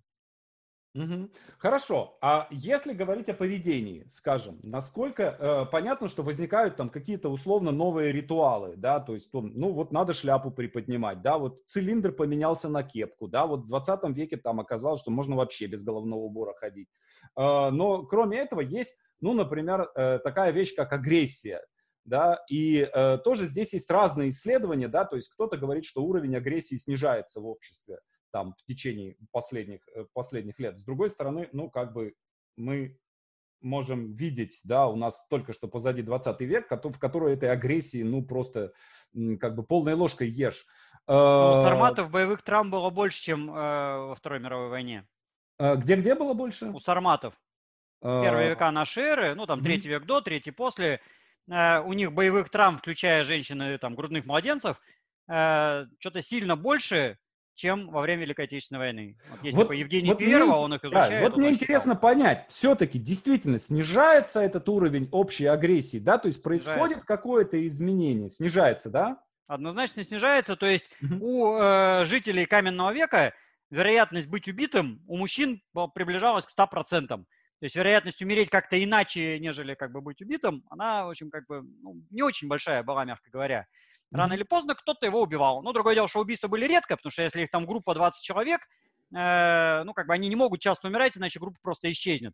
Mm-hmm. Ну, ну, там, допустим, 5 мужиков работоспособных, да, и понятно, что они будут умирать там раз в 20 лет. Вот, но каждого из них все равно убьют. Вот, то есть, э, как бы они редко умирают, но убийство 100% как бы смертность, ну, для мужчин, по крайней мере. себе. Вот, ну, близко к тому. Э, это мы знаем, например, по современным папуасам, у которых вот примерно такая ситуация есть на Новой Гвинее. Ну, такие вот диковатые племена еще. Ну, вот, ну, правда, это уже такой не очень каменный век. То есть он каменный, но не элит. То есть это уже с производящим хозяйством, но тем не менее. Вот, э, ну, кстати, во время производящего хозяйства, может, вот этот уровень агрессии даже еще больше увеличился, на самом деле, потому что плотность стала больше, и они стали более нервные, как бы появилось что делить вообще, да, идея mm-hmm. дележа вообще возникла. Потому что пока они жили семьями, что им делить-то, как бы, это семья, что они друг у друга что-то отнимать, там, а драться особо не будут. То есть это при столкновении с чужаками только разве. А чужаки, они там раз в сто лет с ним встречаются. Mm-hmm. Вот, а как бы когда не элит, тогда да. Но чем ближе к современности, тем больше вырабатывались системы урегулирования всего этого. Ну, какая-никакая там власть, там полиция, милиция, да, законы, э, там какие-нибудь законы Хамурапи, там хетские законы, там э, в Египте законы, там еще что-то такое, суды, понятие mm-hmm. судьи вообще, да, то есть судьи, потому что в Библии это там сплошь и рядом встречается, там, э, закон Моисея, да, там вот закон, э, сама Тора, да, это вот сплошной закон, как бы, там куча-куча установлений. А это же там чуть ли не к бронзовому веку восходит вообще, это как бы. То есть это просто и... за счет усложнения коммуникации происходит. Да, то есть иначе бы просто, то есть те, у кого э, таких систем не было урегулирования, они просто технически кончались. Они просто друг друга убивали рано или поздно и вымирали. А те, кто научался здорово регулировать вот эту всю степень агрессии, те успешно выживали и строили все более совершенное общество. Ну и так вот потихонечку докатились до современности. И сейчас, да, там были вот там две мировые войны, там и даже mm-hmm. ядерные бомбы кое-кто на, на кого кидал, да, и там всякая резня и концлагеря, там 5-10, но э, это на фоне того, что творилось там в неолите, допустим, раннем, э, когда они еще и ели как бы этих всех, да, убитых, ну вот, или там в каменном веке, где там почти каждого убивали, это вообще ни о чем. То есть вероятность того, что там меня или вас убьют, она все-таки ну, не нулевая, но катастрофически стремится к нулю. Ну, сейчас э, количество умерших там от самых разных причин, ну, там, от болезни обычно, да, и от убийств, ну, это несопоставимо вообще. При всех там войнах, там, при, при чем угодно. Ну, вот сейчас, mm-hmm. допустим, там, на Украине, да, вот они бомбят этот Донбасс несчастный, mm-hmm. вот, э, бомбят безостановочно. И посмотрите, сколько там, как бы, убитых. Ну, там, как бы, не сотни даже, по-моему. Вот, то есть это как бы безостановочная война на протяжении скольки там, пяти лет. Ну, mm-hmm. вот. И тем не менее, там количество убитых, ну, как бы меньше, чем количество умерших там же, в этом ДНР, ВНР, э, по естественным причинам. При том, что их бомбят каждый день. Ну, вот. То есть ну, лучше, вот, лучше э... научились защищаться, может быть, как-то? э, научились, э, ну и защищаться тоже, но от артиллерийского снаряда вы там не особо защититесь. Но вообще просто как бы э, системы коммуникации стали вот лучше, вот, и там же известно, что они стрелять стреляют, но стреляют чаще всего в то место, где заранее точно никого нет. Ну вот, тоже как бы, они не просто так стреляют, ну там есть такие расследования, зачем они вообще в принципе делают, ну там что, продают какие-то гильзы, там что-то такое, там какой-то металл из них выковыривают. Ну, вот, но как бы война идет пять лет, а потерь-то, ну как бы даже по сравнению с Великой Отечественной вообще ни о чем. Вот, ну это, конечно, э, для тех, кто все-таки под эту бомбу попал там и под снаряд, так не покажется, ясное дело, да. Mm-hmm. Вот, но если проценты посчитать, э, ну стали гораздо мирнее. Это при том, что война идет по полной программе. Вот. А ну когда это просто мирное государство, ну какая-то Белоруссия, да, вот там после Великой Отечественной нигде никогда ничего, ну вот и как бы все у них прекрасно, и там количество убийств, я думаю, вообще там какое-то мизерное совершенно. Угу. Хорошо. Э, пандемии э, и вообще вирусные, вирусные какие-то истории, да, э, я так понимаю, что, ну, как бы мы, э, понятно, что на нашей короткой памяти это первая история, которая так шарахнула по всему миру, да, но по большому счету они же происходили довольно часто, да, а, и насколько чисто, э, насколько сильно вообще, опять же, э, ну, кстати, вот если говорить о гуманизме, да, э, никто же, когда началась эта история с коронавирусом, ну, там были попытки, там Джонсон, по-моему, говорил, что типа, все, ребят, давайте приобретать иммунитет, да, но все сразу же сказали, так, стоп, мы, лучше мы ломаем экономику, но мы, типа, наших стариков, нашим старикам не позволим умереть да, но, например, если бы это было там где-нибудь там сто лет назад, вполне себе можно представить историю, когда бы сказали, ну, как бы сильные, сильные, каждый сам за себя, да, то есть сейчас невозможна такая ситуация, когда каждый сам за себя. Опять же, за счет этой сложности коммуникации. Э, но это, прошу прощения, я отвлекся, да, эм, эпидемии, вирусы, э, болезни, защита от болезней, как это влияет на, на человека и как человек меняется, э, как он приспосабливается к к вирусам, болезням, эпидемиям? Ну, в каменном веке такого практически не было вообще. Угу. Ну, вот э, в таком, как бы, нормальном каменном веке, если там неолит не брать. Э, потому что не у них численность была Не успевали просто развиться. Э, ну, просто, да, численность популяции была мизерная, контакты между популяциями никакущие. Если их там 10 человек в этой группе есть, либо они все умрут от этой болезни, да, ну там от какой-нибудь сурка заразились чумой, все умерли, и никто от них уже не заразиться, потому что ближайшие соседи там за 100 километров живут. Uh-huh. Вот. Либо они все устойчивые, ну, потому что они же еще все и родня к тому же между собой, uh-huh. и у них генетика-то всех одинаковая примерно. То есть либо они уж все будут жить, либо они все умрут. И эпидемия не может распространяться при мизерной численности и плотности населения. Ну вот. Э, ну и то, что вы сказали там по коронавирус, сто лет назад э, у нас такой медицины-то нигде не было на планете. Ну, вообще, в принципе, там, санэпидем всех этих служб да. там и так далее, чтобы кто-то этим парился вообще. То есть даже он там, это, пресловутая испанка, да, в начале 20 века, там сколько она выкашивала, на экономике не отразилось практически никак, на удивление. То есть куча народу умерла, а экономика только там развивалась при этом параллельно. Ну, где-то местами, а где-то и не очень. Ну вот. Э, то, что сейчас тоже, кстати, там довольно хитро, потому что э, экономический кризис-то начался до э, коронавируса, на это самом так. деле. И просто на коронавирус очень удачно все это спихнуть, что это, дескать, он виноват. А, ну, лично я вот там посматриваю всякие там новости и так далее. Ну, как минимум за полгода до этого уже многие там прямо Абсолютно. вот во все колокола били, что сейчас будет кризис, там спасайтесь. Ну вот, и про вирус там вообще слова не было. А про кризис э, экономический было, так что на него спихнули. И какая-нибудь Швеция, вон она не ввела карантин и как-то это... Ну, у нее, конечно, там все плохо, но не хуже, чем в какой-нибудь Италии или там в Испании. Ну вот, или там в Великобритании еще хуже, да, или там в Бельгии какой-нибудь вообще там мрак полный.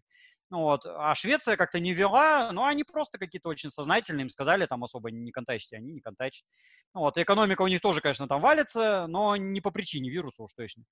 Ну, вот, mm-hmm. Так что э, в древности у них просто такого не было, а вся вот эта история э, с эпидемией началась уже в неолите. То есть когда появилось как раз производящее хозяйство, большая численность, и все стали там чихать друг на друга и заражать в массовом порядке. И появились, ну, при большой численности населения э, персонажи, которые переносчики, э, но не болеющие. То есть они, у них как бы эта зараза какая-то в организме есть, они могут там на кого-то начихать, накашлять, вот, но сами при этом не помирают.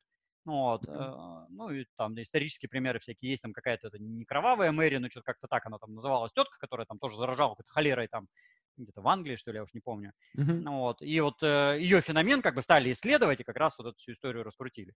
Вот. Так что, ну и сейчас уж тем более при миллиардных численностях населения планеты, ну, такое как бы... Э, ну, с другой стороны, опять же, потери от современных вот этих э, всех эпидемий э, в историческом как бы масштабе и контексте вообще никакущие. То есть, если посмотреть, вот сейчас от этого ужасного коронавируса у нас в стране сколько там погибло человек?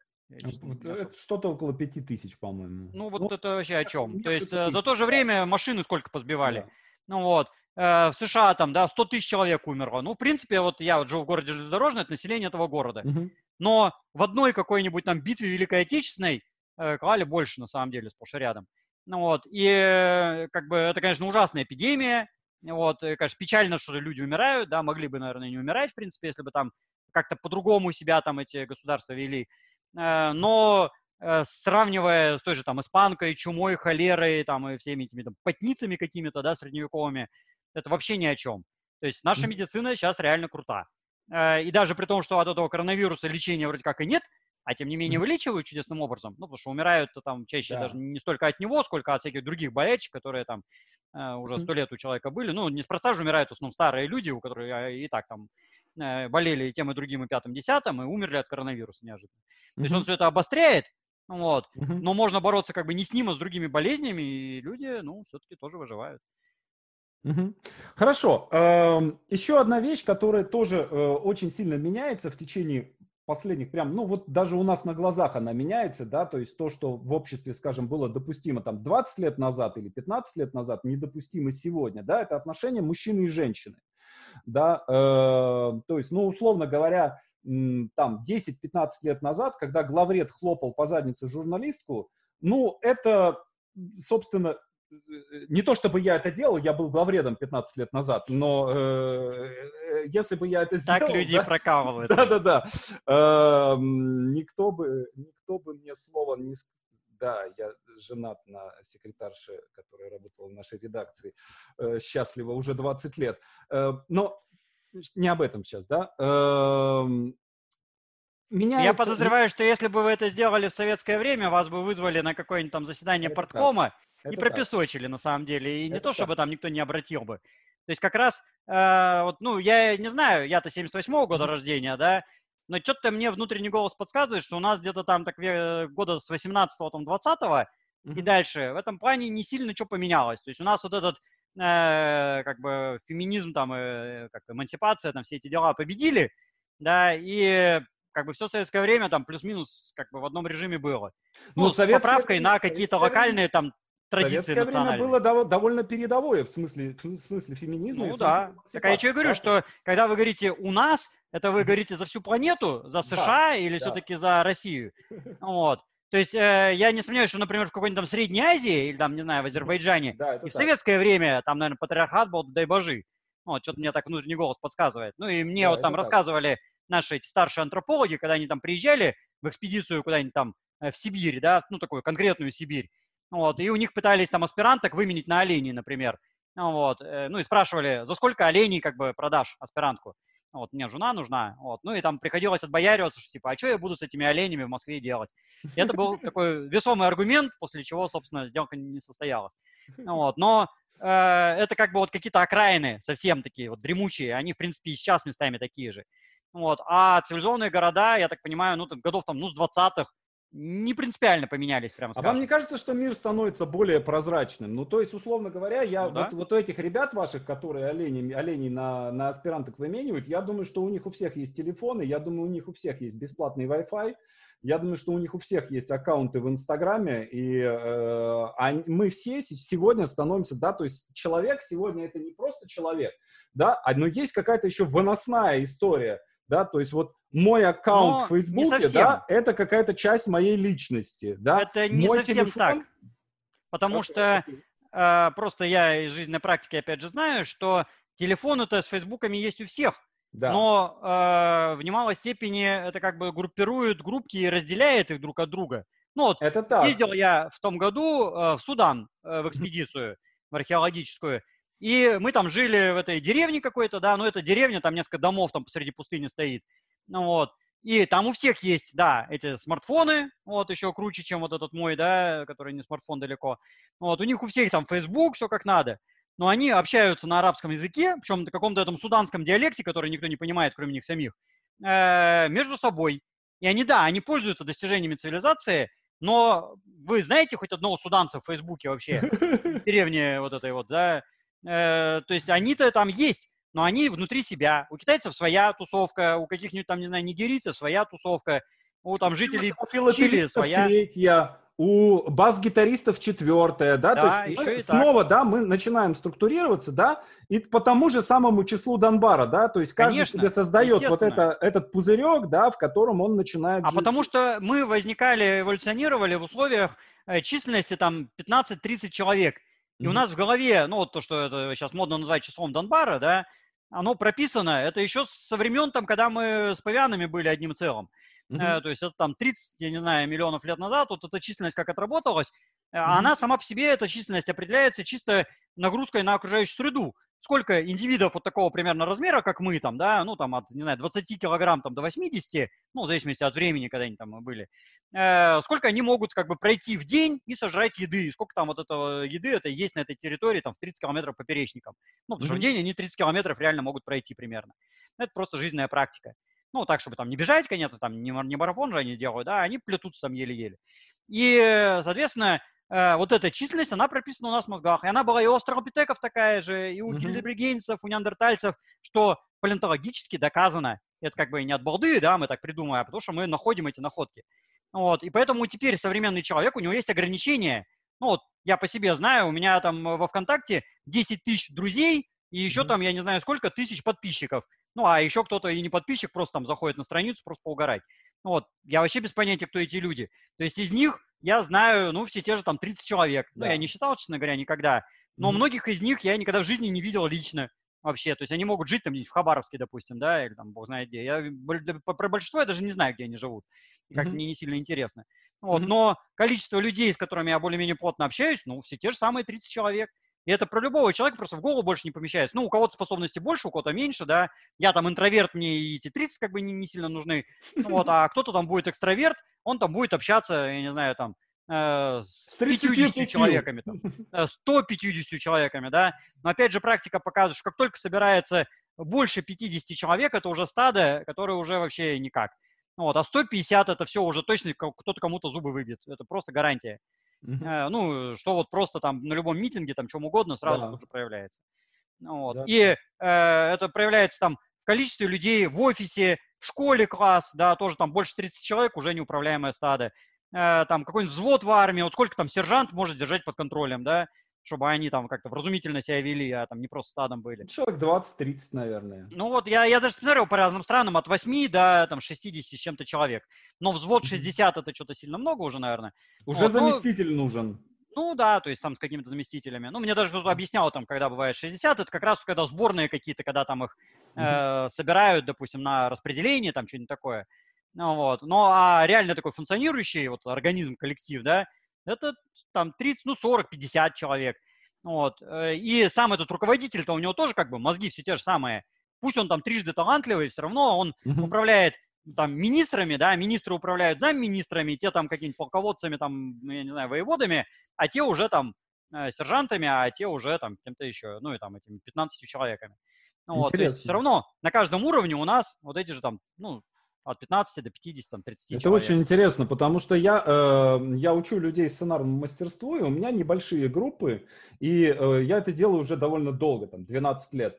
И за все это время э, опытным путем я нашел число людей, которые оптимально для группы. Это 45 человек. То есть, ну, если их меньше, не возникает групповая динамика. То есть они не начинают взаимодействовать между собой. Если больше, я начинаю терять э, контроль над ними. То есть кто-то бунтовать начинает, кто-то друг с другом сцепится.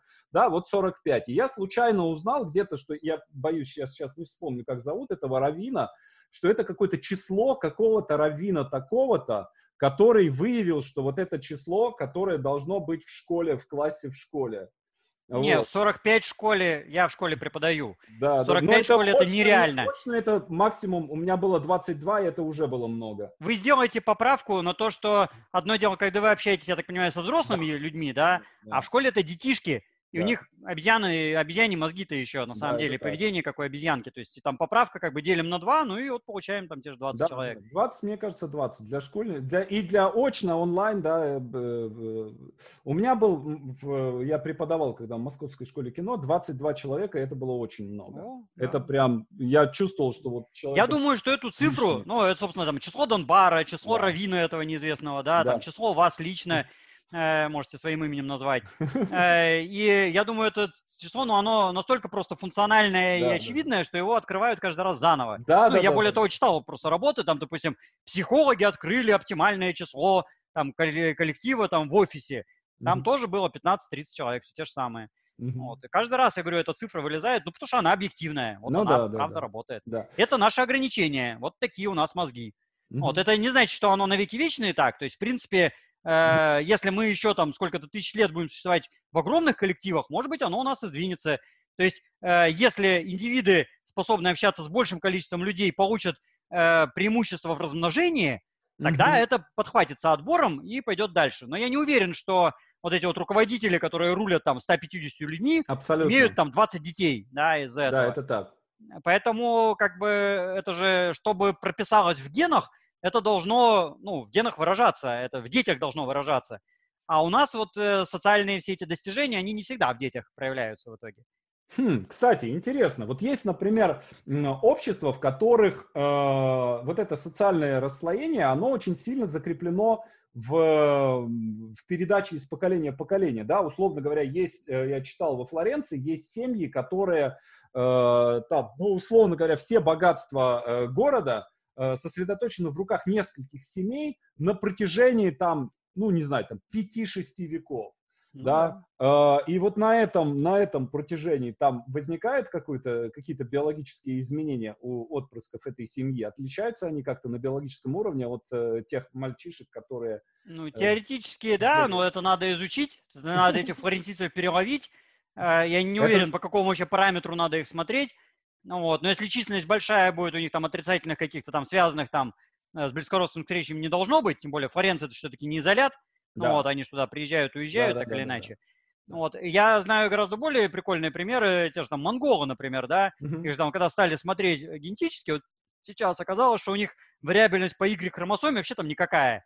Ну Мгм. Вот, то есть э, там что-то, я, я не помню по цифры, но там чуть ли не 80% монголов так или иначе восходят к одному мужику, который жил там где-то в Средневековье. Это назвали там э, геном Чингисхана, но, скорее всего, там не про Чингисхана, речь, а про какого-нибудь там Хубилая, но в любом случае какой-то монгольский хан, короче говоря, который имел, как обычно, там 100 жен и 300 наложниц, ну, я так от балды сейчас цифры говорю, да. Мгм. ну Вот. Э, Воины его там мерли в этих походах и погибали там пачками. И если у них дети были, то они тоже умирали в итоге там все от голода. Вот. А его потомки были привилегированы и тоже там страшной силой плодились. И в итоге вот чуть ли не все современные монголы, они реально восходят к этому там Чингисхану, Хубираю там или кому там еще. Вот. Ну, как бы вот это генетически успешно, как бы э, вариант. Но при этом женщины-то, заметьте, все равно другие, и все равно это не 100%, конечно. Ну вот, Мгм. то есть там процент Да. очень немаленький, но то же самое может быть в Африке потенциально где-то. Вот. Но, как правило, это если все-таки территория достаточно какая-то ограниченная. Ну, Монголия, она как бы вроде бы степь, а она изолированная весьма. То есть там с одной стороны Китай, с другой стороны мы, да, с третьей там вообще что-то еще. И они, ну, в какой-то момент вот эту экспансию дали, а дальше-то вот они окуклились, и, в принципе, там дальше Монголии не высовывались особо.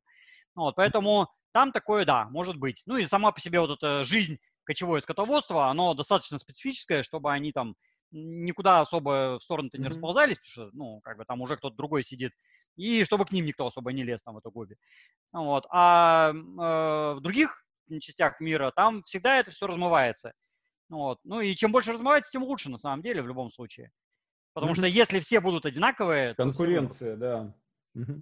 Скажите, а вот есть такая штука, как политкорректность, и она на самом деле, да, есть некоторые, некоторые вещи, понятно, что, опять же, тут эм, как бы шаг вправо, шаг влево, и ты начинаешь измерять форму черепа и э, как бы придумывать какую-то расовую теорию, да, что какая-то нация там более полноценная, чем другая, да, но с другой стороны, опять же, есть объективные какие-то э, данные, да, которые, ну, условно говоря, мы видим, что э, вот тоже, блин, как ни скажи, все будет плохо, да, э, мы видим некоторые различия между людьми э, разных рас да, э, вот как, э, собственно, ну, это не мешает, вот как, как, как вот вы ведете исследования, допустим, какие-то, да, и вы видите, что, ну, вот просто биологически, вот э, парень из Азии, да, и он в, своем возрасте, в своих, как бы, там, э, ну, условно говоря, имеет рост метр сорок, да, вот парень из Африки, он имеет рост, там, два метра, да, и совершенно другие физические характеристики,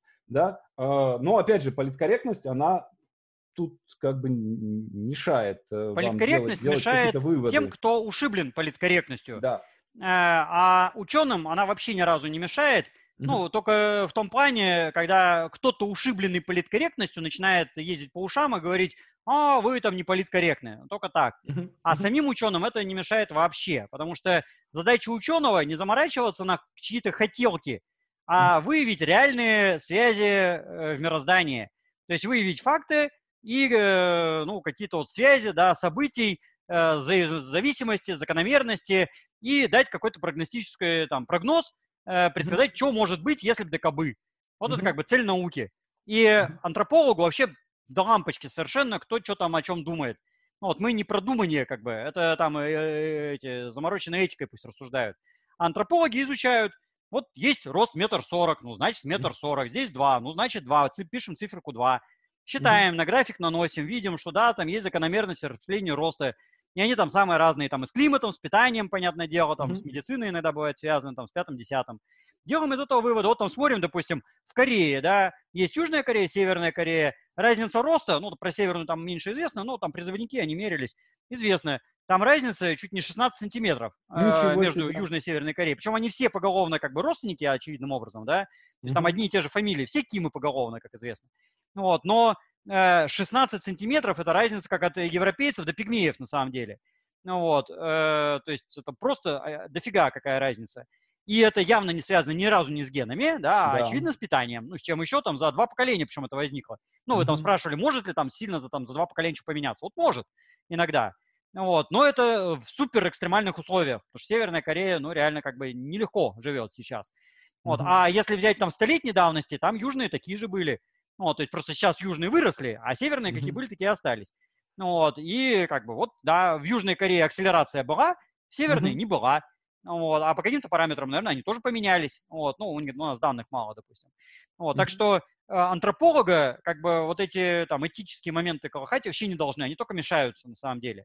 Вот, а всякие озабоченные личности есть, да, и поэтому, например, э, в США и там, уж тем более там в Германии, Италии, да, ну, где там особенно фашизм был, там этот нацизм, вот, сейчас все там прибегут мне рассказывать про то, как отличается нацизм и фашизм, само собой, mm-hmm. вот, но это своя как бы болезнь отдельная. А вот в этих всех европейских странах, ну, а там на всякий случай э, расизм-то возник в Англии, если кто-то вдруг не в курсе, да, mm-hmm. э, у них э, сейчас пошел откат вот как бы в обратную сторону, то они все там расизм как бы как науку развивали, старались, а теперь у них в обратную сторону, что вообще раз нету. Но это и то идеология, и то идеология. Вот. И в итоге бред как бы и то, и другое. Mm-hmm. А есть реальность. Вот. И вот нам как бы хорошо, потому что мы живем в России, где мы можем изучать реальность. Нам пока еще по ушам не особо ездят. Ну, то есть все время кто-то прибегает и рассказывает, что нельзя говорить слово негр, потому что это страшно. Ну, mm-hmm. вот. Ну, потому что в, в Америке там негров э, унижают. Я mm-hmm. не в Америке живу. Вот. И э, поэтому у нас одна из немногих стран, где с этим более-менее нормально. Хотя вот э, тоже недавно я так услышал, что один, ну не буду сейчас уж там называть, чтобы это mm-hmm. э, не вызывать там всяческие гневы и молнии, э, один э, академик на меня наехал, как мне потом уже там пятым числом сообщили, потому что я где-то произнес, что есть расы, а он считает, что рас нет. Вот, при том, что он ни разу не антрополог вообще, как бы, да, и вообще в этой теме не разбирается, но он где-то прочитал, что в Америке понятие расы стало очень немодным, и поэтому Дробышевский злой расист, потому что сказал слово раса. Ну, а я расоведение преподаю mm-hmm. на всякий случай, да, потому что это курс такой есть э, на биофаке. Ну, потому что расы есть, как бы.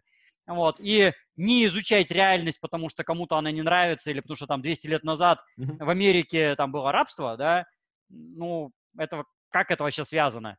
Ну, вот. То есть от того, что, я не знаю, допустим, 200 э, лет назад люди помирали там от гангрены, допустим, там, или от, mm-hmm. не знаю, чумы, вот, и давайте мы теперь не будем э, эпидемиологией заниматься и хирургией. Ну, вот примерно логика такая на самом деле. Вот, то есть тогда были какие-то там предрассудки, там лечили, я не знаю, там кровопусканием, ну, вот, и поэтому давайте всю медицину отменим. Ну, вот логика примерно такая. Вот там в Третьем рейхе, да, они строили концлагеря и уничтожали там, э, прикрываясь расизмом, да, и там этой расовой теорией, и поэтому раз нет. Какая тут связь, как бы, причем тут? Ну, вот. Угу. А, вот нам пишут. Вот интересно, женщины в Латвии самые высокие в мире, то есть тоже очень выросли за последние сто лет. Это называется Хорошо. акселерация. Это да. то, что э, выросли, это не только в Латвии, где угодно выросли. Угу. Ну, там, за редкими исключениями. Угу. Хорошо. Э, я э, тоже, вы, опять же, вы отметаете какие-то любые попытки как-то пофантазировать, и это, это понятно. Я бесконечно вполне. фантазирую. Да, но вот мне интересно все-таки, да, вот если вы, я уверен, что вы это делаете где-то за закрытыми дверями, да. Меня сейчас все ругают за то, что я фантазер. Вы посмотрите у меня в ВКонтакте. Но у меня, мне кажется, наоборот, есть такой аттракцион. Возьми интервью у Дробушевского, выхвати какую-нибудь неполиткорректную фразу и поставь в заголовок. Да, такое отдельное такое хобби. Поэтому я у этого интервью поставлю максимально нейтральный заголовок, что-нибудь типа творчество и антропология. Вот. Эм, хорошо. Но вот э, Э, э, если вы знаете, как там более-менее понимаете, как развивалось, развивалось человечество как биологический вид в течение там последних 500 тысяч лет, да, не может быть, чтобы вы не строили гипотезы, не предполагали, э, как оно будет развиваться дальше, то есть что будет происходить с человеком Э, ну, хотя бы просто вот эту линию продолжить. Понятно, что она, может быть, там загнется в какую-нибудь другую сторону, да, но тем не менее вот посмотреть, куда она ведет эта линия и э, предположить, собственно, что мы, мы в киборгов превратимся, да, или во что, в богов мы при, превратимся, как Харари пишет, да, то есть э, э, куда, куда мы идем, как, как вид, есть, есть у нас шанс-то вообще? Про это, если кому-то хочется в подробностях, может взять мою книгу «Достающее звено», и вот последняя mm-hmm. глава как раз есть. Э, ну, на тему того, что фантазер ли я или нет, я это уже mm-hmm. написал несколько лет назад э, в довольно объемистом тексте. Mm-hmm. Есть моя лекция «Панели Марокко или биологическое будущее человека», и там с картинками можете тоже посмотреть, там презентации, все эти там в ютубчике посмотреть. Ну вот. А если так кратенько, то в ближайшие там сколько-то тысяч лет ничего не поменяется практически, потому что, опять же, скорость эволюции, она такова, что, ну, там, 50 тысяч лет – это вообще ни о чем. Скорее всего, ничего не произойдет, если мы искусственно не будем это менять на очень большом интервале времени, я подозреваю, что будет все довольно печально, потому что на данный момент у нас нет никакого отбора на интеллектуализацию. Mm-hmm. Э, то есть в каменном веке она была. Там самые умные выживали, самые тупые умирали.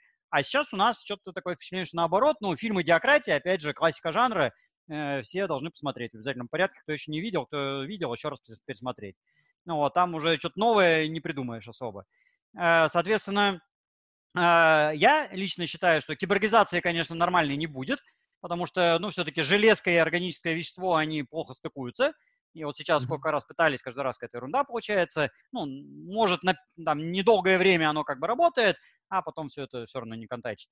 Вот. Mm-hmm. И единственный нормальный путь нашей эволюции, до которого мы, в принципе, почти доросли, это генная инженерия. Когда мы можем сами свою эволюцию взять в руки и без вот этой дурацкой там э, Евгеники, да, там с уничтожением в концлагерях, вот, исправить то, что у нас неправильное, и сделать так, чтобы было лучше.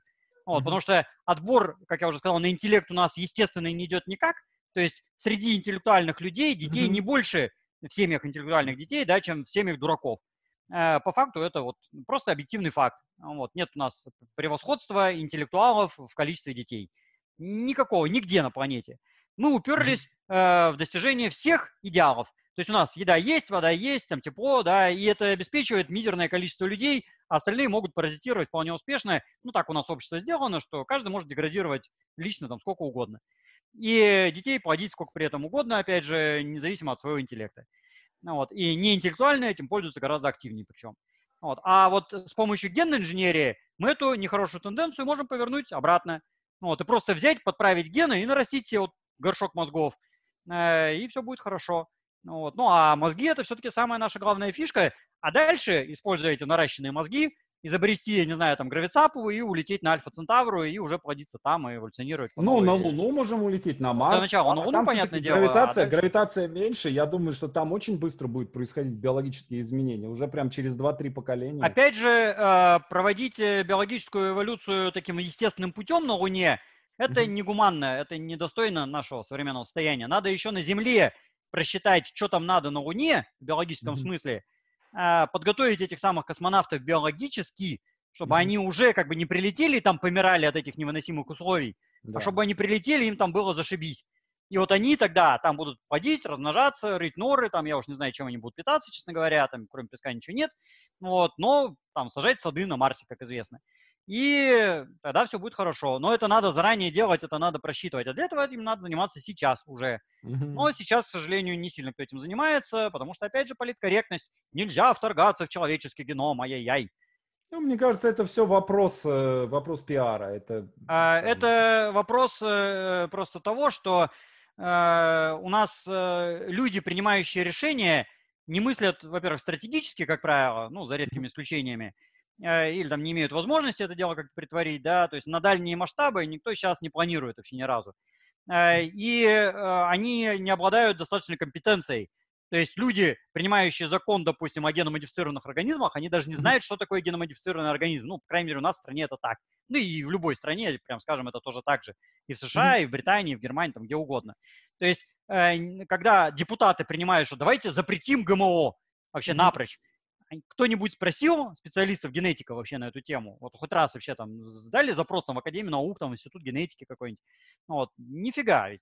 Вот, а даже если и давали, то не посмотрели ответы, и уж точно его не учли никак. Мне кажется, это немножко такой вопрос веры, да, то есть мы верим... Это религиозное ГМО, мышление это... в чистом да, виде, естественно. Абсолютно. Ну вот, поэтому э, сейчас это, собственно, не делается, ну mm-hmm. вот, и в ближайшее время я пока не вижу, чтобы это как-то куда-то сдвинулось. Но если мы этого делать не будем, то нам конец придет. И решится это совершенно технически э, в двух версиях. Либо тупо все человечество деградирует, ну, либо вымрет с концами, либо вернется на уровень там какого-нибудь неолита и будет пасти овец, да, и там сажать кукурузу и резаться там палками друг с другом, ну вот, и там каменными топорами, ну, потому что металл весь мы изведем, вот, уголь, нефть все сожгем, и как бы просто у нас не будет энергии на планете, чтобы зарядить ракету и долететь там до Альфа Центавра той же самой. Ну, до Марса лететь смысла особо нет, вот, а надо уж так, если серьезно, то далеко. Ну, вот, а у нас просто уже не будет технически возможности, что все, уже все сгорело, как бы, и новое еще там через миллиард лет будет, а там уже и Земля сгорит сама по себе, как бы, в солнышке. Ну вот, или там остынет наоборот, или что с ней там будет, ну, сгорит вроде как. Вот, а, соответственно, второй вариант, что какая-то страна, я так сильно подозреваю, что это будет Китай, потому что сейчас объективно он единственный кандидат, начихает на всю эту политкорректность. Сейчас вот на него там Америка накладывает санкции, да, требует там за коронавирус заплатить. Китайцы mm-hmm. на все это посмотрят, скажут, да идите вы. Вот, у нас свой этот Huawei есть. И мы mm-hmm. этим Huawei, там, ну, каким-то генетическим только вариантом, да, там, разработаем эту самую геномодификацию, сделаем геномодифицированных китайцев, что они уже начали делать на самом деле да. в полной программе. И они такое преимущество получат, что либо все люди на планете станут китайцами автоматически, вот, просто тупо вымрут все остальные. Либо все остальные судорожно начнут догонять. И как обычно, мы будем там, то было догнать, перегнать Америку, и будет догнать, перегнать Китай. Ну, вот, и будем судорожно догонять и перегонять. Ну, вот, ну и там уже кому как повезет. Ну, в принципе, у нас в стране неплохие задатки. То есть у нас генетики есть, институты есть до, еще, до сих пор еще. И, в принципе, у нас специалисты-то крутые. Ну вот, mm-hmm. так что э, мы, ну, россияне, да, э, в хорошем положении на самом деле. Нам как бы не так уж можно жаловаться. Вот. Ну и будет несколько вот таких центров, которые будут это все продвигать, а геномодификация даст э, э, как бы необходимость медицины, да, то есть если мы можем геномодифицировать, сделать, чтобы не было цирроза, да. рака, там э, каких-нибудь сосудистых заболеваний, там, не знаю, психических заболеваний, там, чего другого, вот, э, нафига нам медицина? То есть мы снимаем с бюджета огромный совершенно такой вот э, этот пресс, да, медицинский. Вот. Э, то же самое касается, я не знаю, там, несчастных случаев. То есть, если, допустим, мы генетически так сделаем людей, чтобы они там не пьянствовали, да, и там пьяными не замерзали, и там в аварии не попадали, у нас сколько там несчастных случаев исчезнет? Это же просто праздник, там, техники безопасности можно снизить, там, уволить всех этих АБЖшников бесполезных. Они часто mm-hmm. нафиг никому не нужны, а э, вообще станут, очевидно, никому не нужны. Ну вот. Э, сделать всех шибко умными, чтобы там ошибок не совершали в расчетах, например, да, чтобы у нас там ракеты не взрывались, там все такое. Ну вот. Ну, чтобы все были просто нормальные, адекватные люди, чтобы добрые были, счастливые, чтобы идиотов не было, чтобы там, не знаю, преступников не было. Ну, вот, это все реально реализуемо. Ну, вот, это все научно, как бы, можно сделать. Вот, другое дело, что это надо делать. И либо мы это делаем, либо мы тупо деградируем, как бы одно из двух. Очень круто. Э, ну что ж, мне кажется, я предложил бы на этой, на этой оптимистичной ноте закончить. Э, огромное вам спасибо за то, что вы пришли на эфир.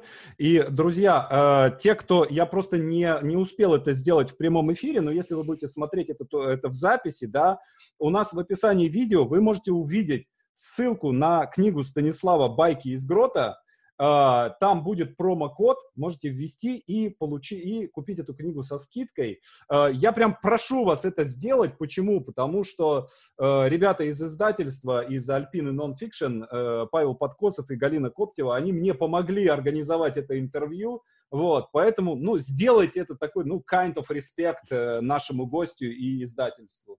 Это книжка вы, с вы картинками? Любите... Да, вы не любите, вы не любите английские слова, поэтому это некий способ показать уважение и благодарность гостю, э, которого вы сегодня увидели. Большое спасибо вам, Станислав. Пожалуйста. Я получил огромное удовольствие и всего хорошего. До свидания.